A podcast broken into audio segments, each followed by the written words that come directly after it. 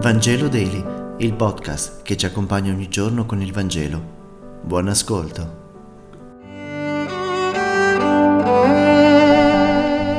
Martedì 6 settembre, lettura del Vangelo secondo Luca, capitolo 6, versetti 12 e 19. In quei giorni Gesù se ne andò sulla montagna a pregare e passò la notte in orazione.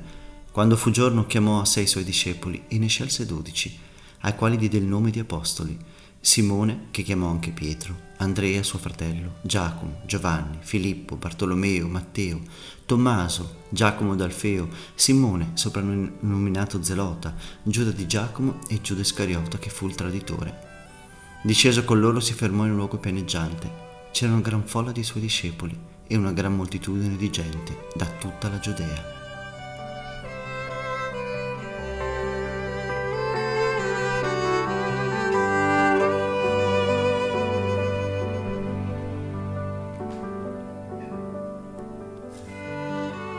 Gesù ha compiuto la sua prima manifestazione, ha avuto il suo primo incontro con il popolo e le autorità religiose del paese. Ora ha bisogno di una lunga notte di riflessione, di preghiera e di contatto con il Padre.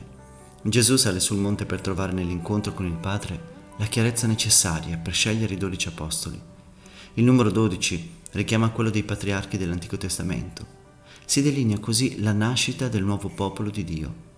La preghiera sta all'origine di ogni scelta e azione apostolica di Gesù e della Chiesa. I discepoli, chiamati, erano con lui sul monte mentre pregava. La preghiera non è né chiacchiera, più o meno piena, e neppure qualcosa che ci avvolge per alcuni momenti della giornata. La preghiera in Gesù è uno stile di vita, vale a dire uno stare con il Padre tutto il tempo, giorno e notte. La preghiera potremmo definirla è uno stare con per essere guariti dalle nostre solitudini e dalle nostre delusioni. Le delusioni sappiamo sono parte della vita, non vale la pena lamentarcene, almeno non troppo. Le delusioni, se vissute però in sua compagnia, diventano preghiera e forza per rilanciare la vita. La preghiera, in fondo, è stare in Dio non alcuni momenti della vita, ma è vivere la vita in Lui. La preghiera è forza che nasce dalla conoscenza anche della parola di Dio è lasciare entrare Dio in noi così che il nostro cuore possa battere sul ritmo del suo cuore. Se il nostro cuore batte sul ritmo del suo, allora anche i nostri passi e le nostre mani saranno movimento di vita e saranno tocco che guarisce. La preghiera è innanzitutto ascolto dei battiti del cuore di Dio, prima ancora dell'esposizione dei nostri.